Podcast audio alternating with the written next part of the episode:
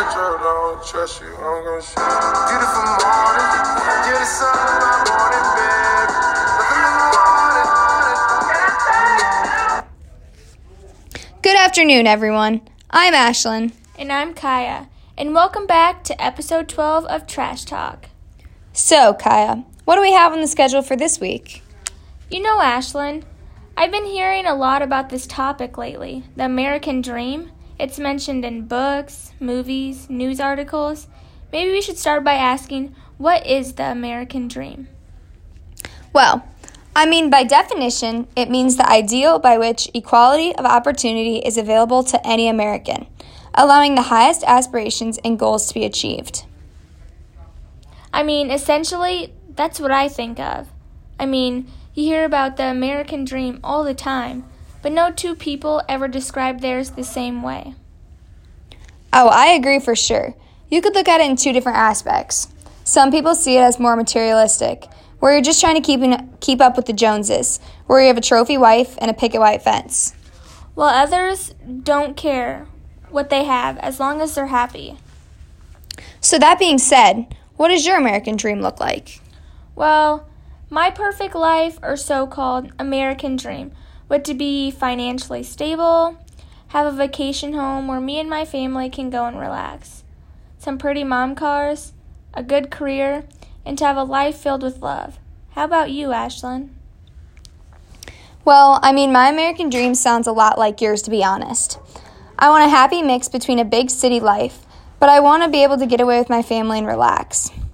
I want to have a job in the city and then be able to come home to my family in a big house in a suburb. If I have a life filled with happy family and happy friends, then I'll be happy too.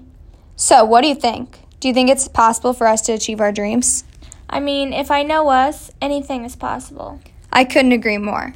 So now, let's talk more about how the American dream and the book Great Gatsby tie in together. Yes, I love that book.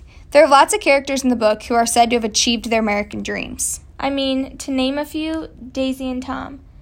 They had it all a big house, a kid. He was athletic, she was pretty. It seems as if they achieved their dream. And Gatsby, he was the main character. He worked his way to the top. He had the biggest house in the area. He was chasing after the girl of his dreams. I mean, it sounds pretty perfect to me. Yeah, but if you look back on it, Tom and Daisy were not perfect after all. They got all their money handed to them.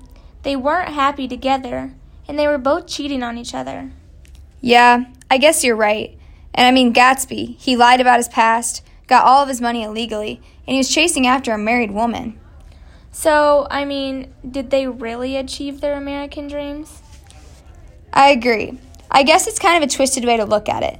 But how would you rate The Great Gatsby? 1 through 10. Probably an 8. How about you? Um, I'd probably rate it a seven. I didn't really like the ending. I was a Gatsby fan the whole way, and I was rooting for him and Daisy, so I didn't really like the ending. Why I rated it an eight was because I like movie and books where someone is in a relationship and they fall back in love with someone from their own past. So, overall, after reading the American or after reading the book and talking about our own American dreams, I think it's fair to say that everyone has different perspectives on what the American dream really is. I think that we both can agree that everyone's American dreams can be achieved if you set your mind to it. I agree. Join us next week for another episode of Trash Talk. Metro, don't trust you, I'm gonna shoot. Beautiful morning, get the sun